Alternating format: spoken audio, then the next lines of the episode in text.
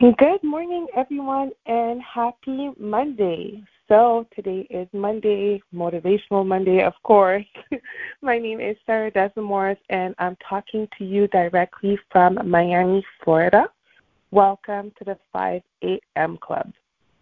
So, on this Monday, I wanted to talk about growing pains and what it's like to really be uncomfortable, especially when it comes to business. Okay? If you're not uncomfortable with something, if you're not having these weird butterflies, you know, this weird feeling in your stomach, then you may be a little bit too comfortable, which means that you might have gotten a little bit complacent in business and that you may just, you know, have resigned and decided, you know what, I'm totally fine the way that I am when you know deep down inside that you're not. Okay? This upcoming week, I'll be leading the first ever diversity panel at the Real Deal Showcase and Forum in Miami. The panel and topic uh, were both of them were my idea, and I'm really grateful for the opportunity to be able to speak on such an amazing topic that really moves me, something that really matters, something I really care about. However, I have to admit that I've been losing sleep over it, and of course, I've had a really weird feeling in my stomach. Why? Because I've never done such a thing. I have never spoken at that conference, and quite frankly, I'm a bit nervous. I'm a bit scared. Am I going to deliver the right message? Are people going to understand what I'm talking about? Am I going to mess up when I talk? Uh, I'm leading a panel. You know, the panelists are they going to be able to deliver their message? It's a lot.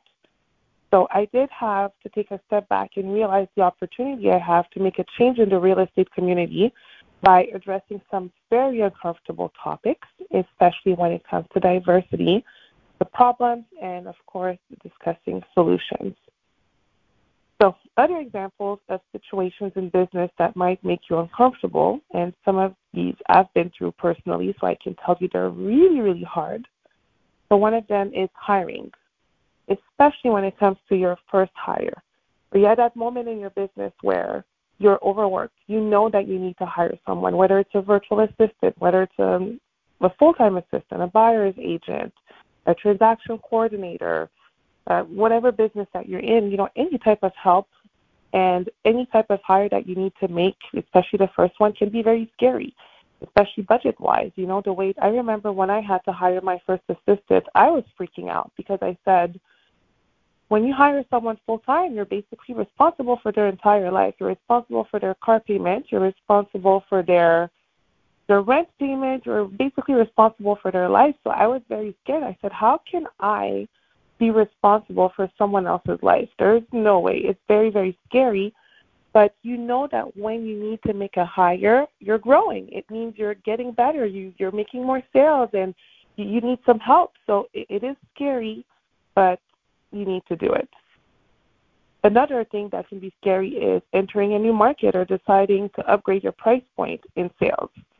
Right? I remember when I had the realization that a higher price point was actually easier, but it was still scary for me because I had never helped people at that price point before and I wasn't 100% sure that I had the confidence to do it. But I did get that feeling in my stomach. I did get feel a little weird but I did realize, and again, with any type of growing pains, confidence is something that's going to help you, and doing a lot of research will help you, right? When you enter a new market or when when you want to get out of your comfort zone, one thing that can help is doing a lot of research. That way, you can gain more confidence and you you, you can get more comfortable when you have more confidence.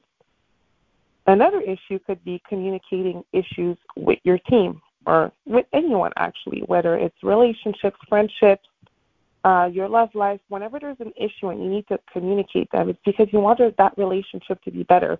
You want your team to be better. It's hard when someone's been messing up or when someone hasn't been disciplined or when someone's been slacking and you need to address those issues. I personally get really uncomfortable. I freak out. I'm like, oh my god, you know, this, this it's not easy to talk about these things, but when you do it, that that's how you grow. That's how you get better because then you can, especially when it comes to constructive criticism, it's very important. And finally, one of the things that's very difficult to do, talk about growing pains, is admitting you need to take a break.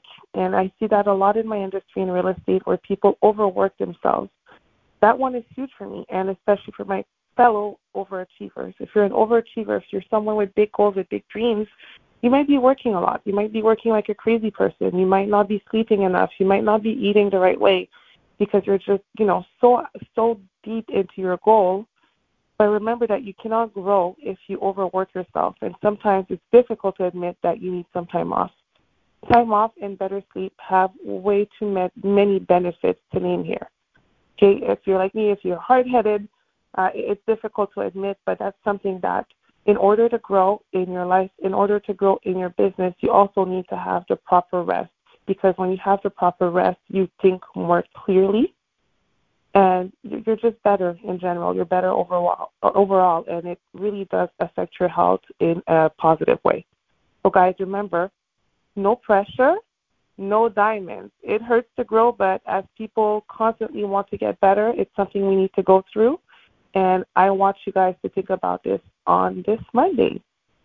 Have an amazing day, and I'll talk to you tomorrow again at 5 a.m.